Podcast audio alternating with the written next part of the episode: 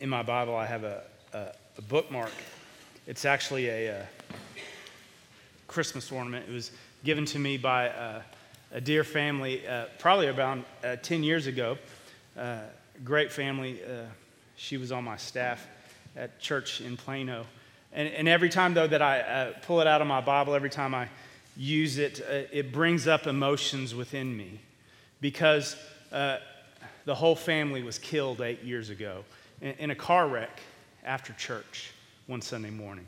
They, they were going home, and uh, another car ran an intersection going about 100 miles an hour, and they were all killed the father, the, the wife, uh, the daughter, and the two uh, foster children uh, that they were looking to adopting.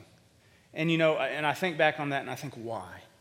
Why did that happen? You know, when I, when I look at this bookmark, it brings up those painful memories, uh, that time. Um, and then today, of course, September 11th. It's 15 years. Can you believe it? It's been 15 years uh, since 9 11.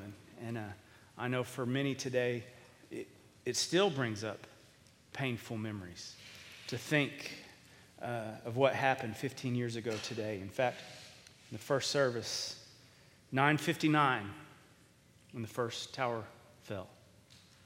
1028 when the second tower fell. So, can you remember where you were? For those of you who are old enough, right about now, you're still in shock. You, you, you probably still can recall where you were sitting, who you were with, whether you saw it on the television or heard it on the radio. Uh, you know, it, and when you think back on it, it it's still painful. I know that uh, leading up to today, you know, a lot of History Channel and others will show uh, shows about what happened that day, and every time I watch it, you know, it, it makes me emotional still, you know, and the, the, the pain of that day. And what are we to do with those painful memories? That's, uh, that's what we're going to be talking about today and over the next three weeks. We're looking at pain, the, the problem of pain, our, our response to pain, our, our hiding from pain, and, and even uh, finishing up with uh, Jesus' uh, painful sacrifice for us as well. And so we're going to be looking at this issue. And this, this is one of those series that I struggle to preach. Uh, you see, because part of the problem is I have led a blessed life. I have had a, a fairly blessed life. I haven't suffered the amount of pain that many of you have suffered. Uh, so I beg your forgiveness as we start this series. In fact, uh, I would quote C.S. Lewis in his preface to his marvelous book, in whom I swipe the title of this sermon, The Problem of Pain. He, he writes this in his preface I was never fool enough to suppose myself qualified, nor have anything to offer. I, I would amen that statement. Accept my conviction that when pain is to be borne, a little courage helps more than much knowledge, a little human sympathy more than much courage, and the least tincture of the love of God more than all. I like that statement. But when it comes to pain, most of us, we, we would rather avoid it, run from it, hide from it, do anything but deal with it. But here's the thing, though dealing with pain hurts. It does. But I think uh, it's more painful to avoid it because we don't deal with it. Dealing with pain hurts, but not as much as avoiding it. And, and I believe that God doesn't cause our pain, but He can redeem our pain. In fact, that's the whole point of this series that I want us to reflect on that, that God doesn't cause pain, but He can redeem it. But even that doesn't necessarily lessen the problem of pain, does it? You know, because when you're in the midst of pain, uh, logic doesn't help at all, in fact. Uh, but, and, and we struggle with the why, don't we? Why do we have pain? Why does it happen? Why would a good God allow pain in our lives? What good could come from a tragedy like 9 11 or from a tragedy of a family uh, being killed on a Sunday morning after church? In fact, it's, it's stories like these uh, that's uh, one of the primary reasons that uh, many people believe there is no God uh, and that life is indeed pointless.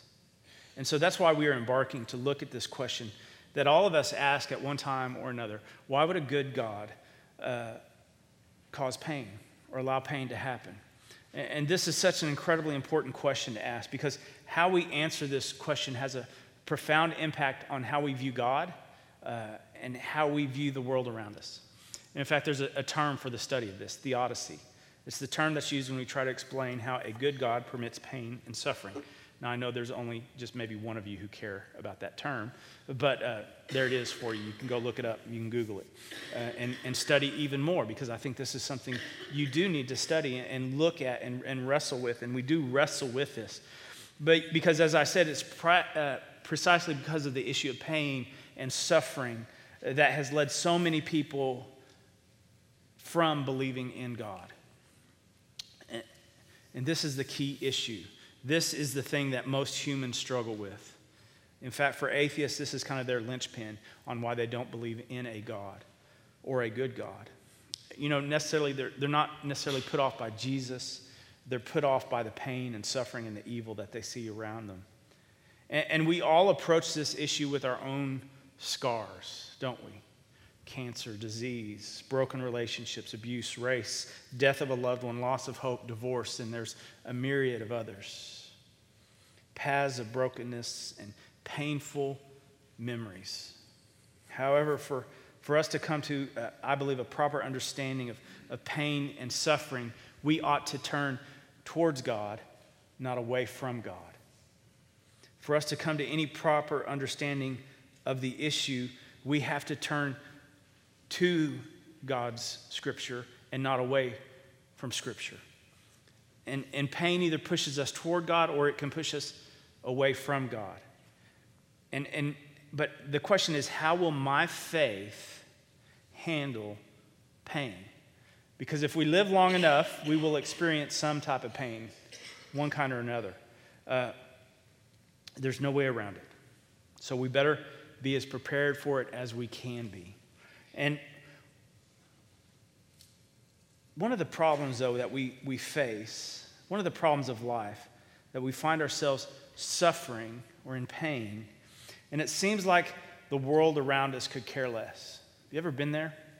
When you've experienced the death of a loved one or gotten the call that it's cancer and, and you're just like in shock, you're, in, you're numb, you don't know what to do. It's, it's hard to go about your day, and, and, and you just want to scream out in pain to the world, and, and you feel numb, you feel anger, you, you don't even really know how to feel. And, and you go about your, say, your day, and it seems like the world is oblivious to your pain. And, and you wonder, how can, how can that be? It, it shouldn't be right that the world seems just to be fine and you are broken. And, you, you, know, you might go to a restaurant and you see people having fun or celebrating, uh, going out on a date, and you're, you're wondering if you can ever celebrate again in your life.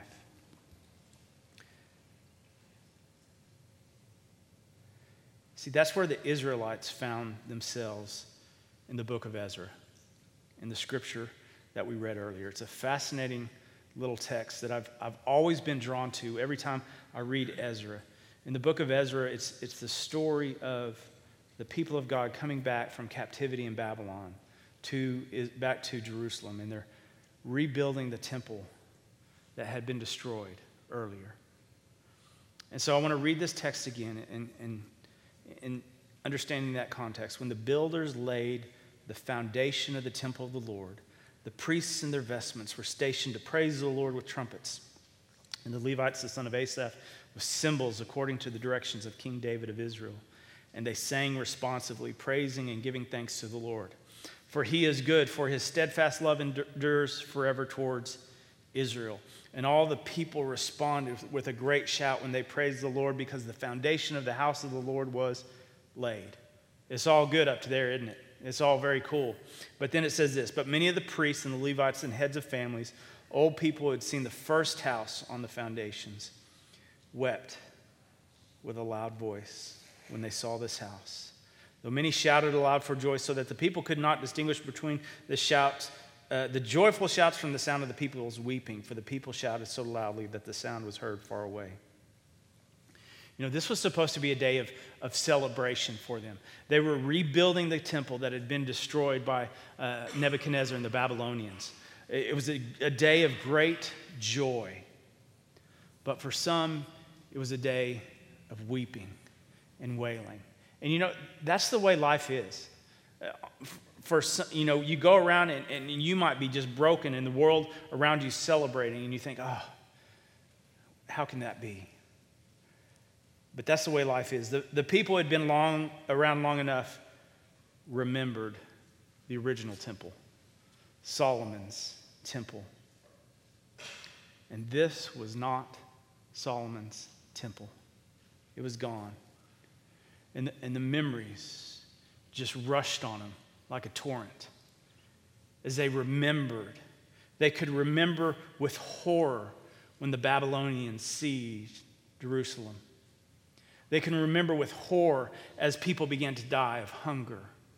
They remembered with horror as the Babylonians came into the city and tore down the city, the walls, and, and breached the temple walls and began to pull, pull brick by brick off of the Temple Mount and destroyed and leveled the city. They remembered with horror as their parents were being killed and as they were being drugged into a foreign land and called to live out in a foreign land and to serve other gods. Their years of captivity and pain and rushed back upon them, and they were reliving that pain once again. So on that day of rejoicing, many wept openly. And it reminds us, too, that, that oftentimes we don't know what's going on in people's lives around us, do we? We don't know what, what pain they may be having. And we don't see the pain that lies behind something that sometimes we think might be joyous as well. And, and we oftentimes, especially us in the West, we find ourselves disillusioned with God because He does not meet our expectations.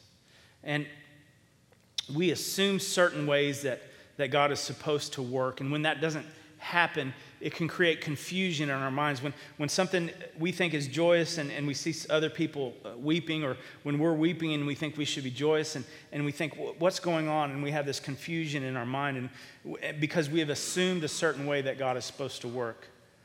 Thus, when we're faced with tragedy or extreme pain or horror, we recoil away from God instead of running towards God.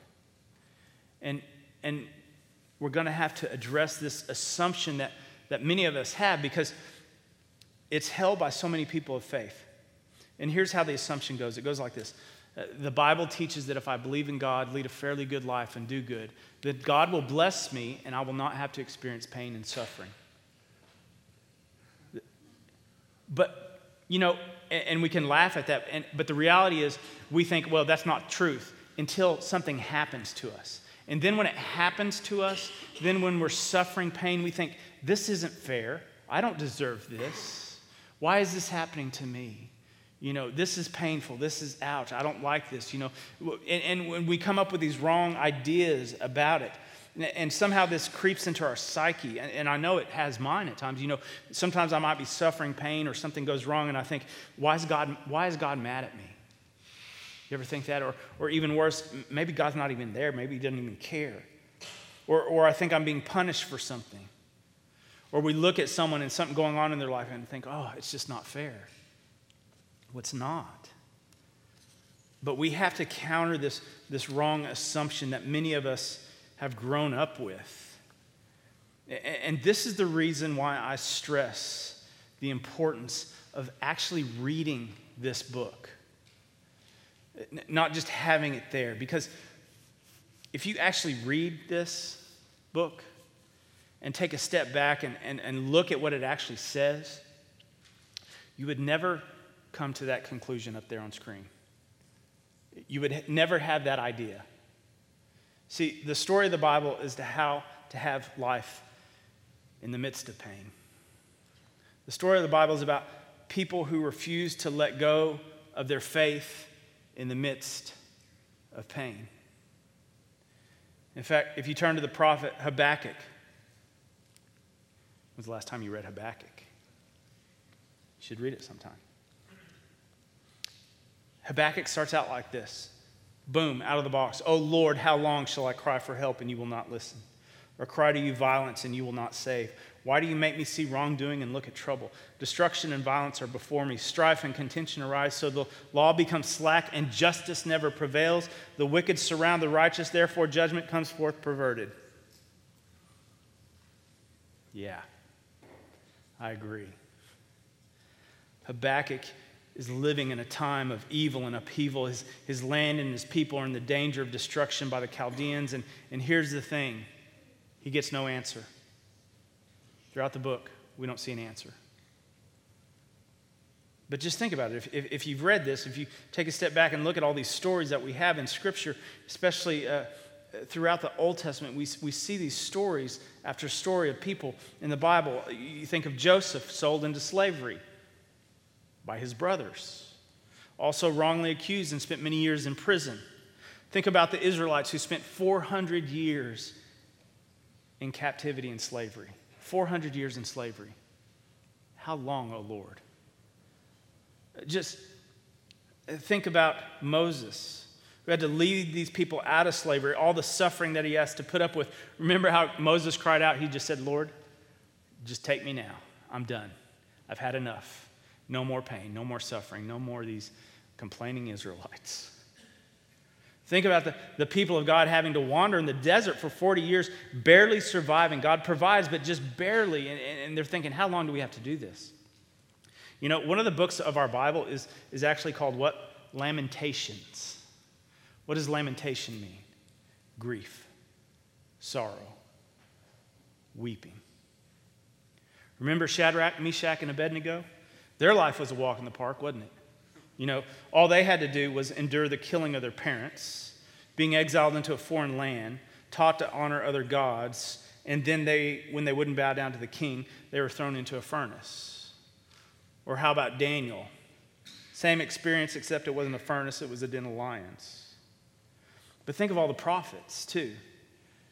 Read their stories and, and come away thinking, I've got it easy. We just read part of Habakkuk's story. But, but we didn't read Jeremiah or Hosea, the others. In fact, sometimes when you're reading the prophets, you, you for me, sometimes I got to just say, oh, I got to get away from that for a minute and go watch something on TV, you know, something a little lighter. Or the story that connects all of these stories. The story about a man who is beaten so badly, so bloody that you couldn't even recognize him. And then he was put on a cross and convicted of a crime he did not commit and died. His followers experienced pain. Some of them were beheaded, others got to experience the same crucifixion that he suffered. Most died martyrs for the faith. Or remember the Apostle Paul, beaten, stoned on several occasions, finally killed by the Romans. The Bible doesn't teach that we are immune to problems, to suffering, to pain. No, in fact, Jesus tells us this in John 16 20. Very truly, I tell you, you will weep and mourn, but the world will rejoice. You will have pain.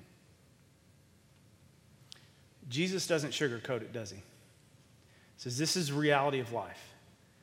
You will have pain. So, how do we respond to pain.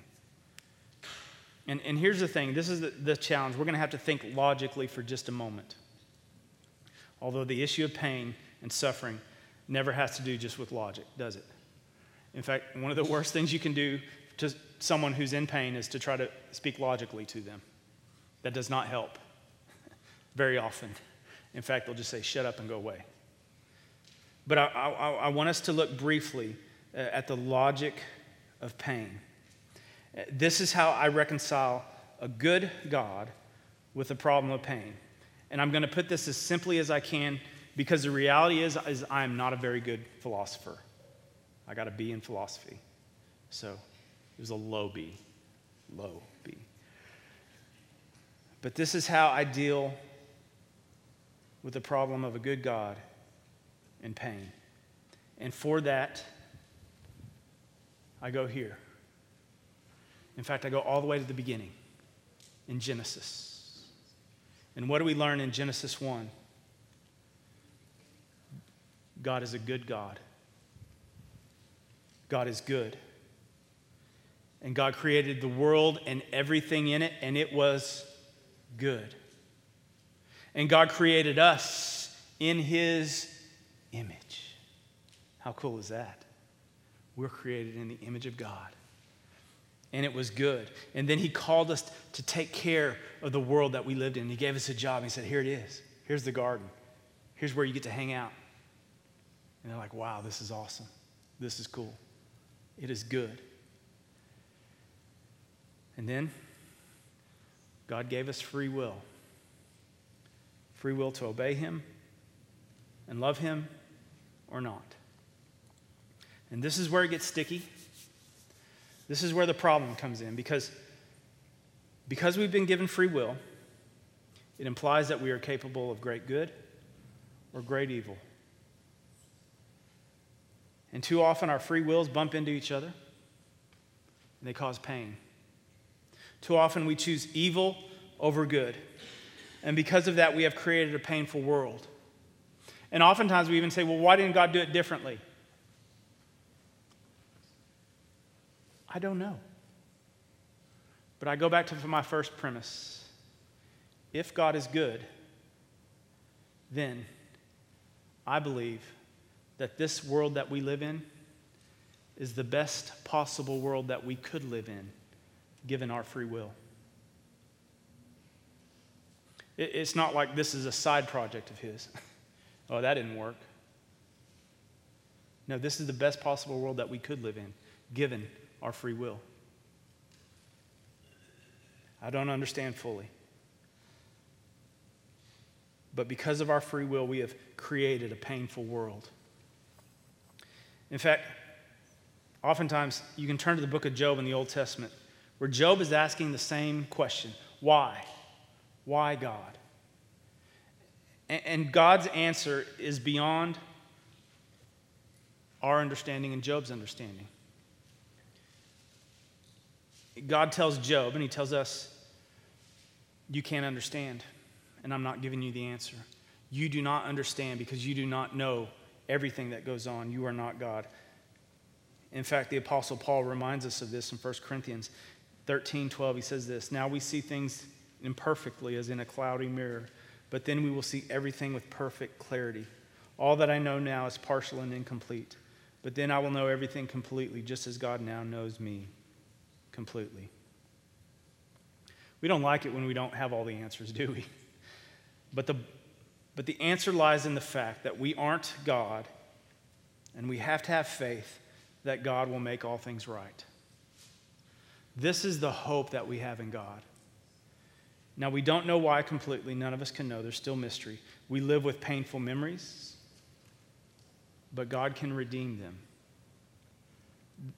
That's what I want you to hear. See, when, when, I, uh, when I look at this bookmark, this ornament, it brings up painful memories memories of a family that's no longer here. But it also brings up joyous memories. You know why? Because I, I, can remember the joy in, in spending life with them. I can remember the joy in the sense that they are no longer suffering and they are in heaven. But, but what is this? It's a Christmas ornament, it's an angel. And I remember that at Christmas, we remember that the messenger of God came down and said, Behold, here it comes. There's a Savior.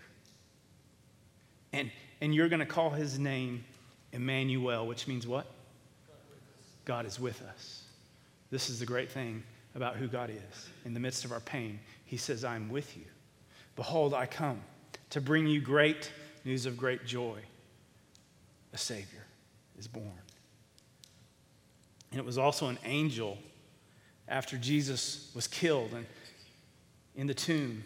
And those women, they came that first day, early morning, and they're weeping, aren't they? And what do the angels say? He's not here, he's risen. Let us pray.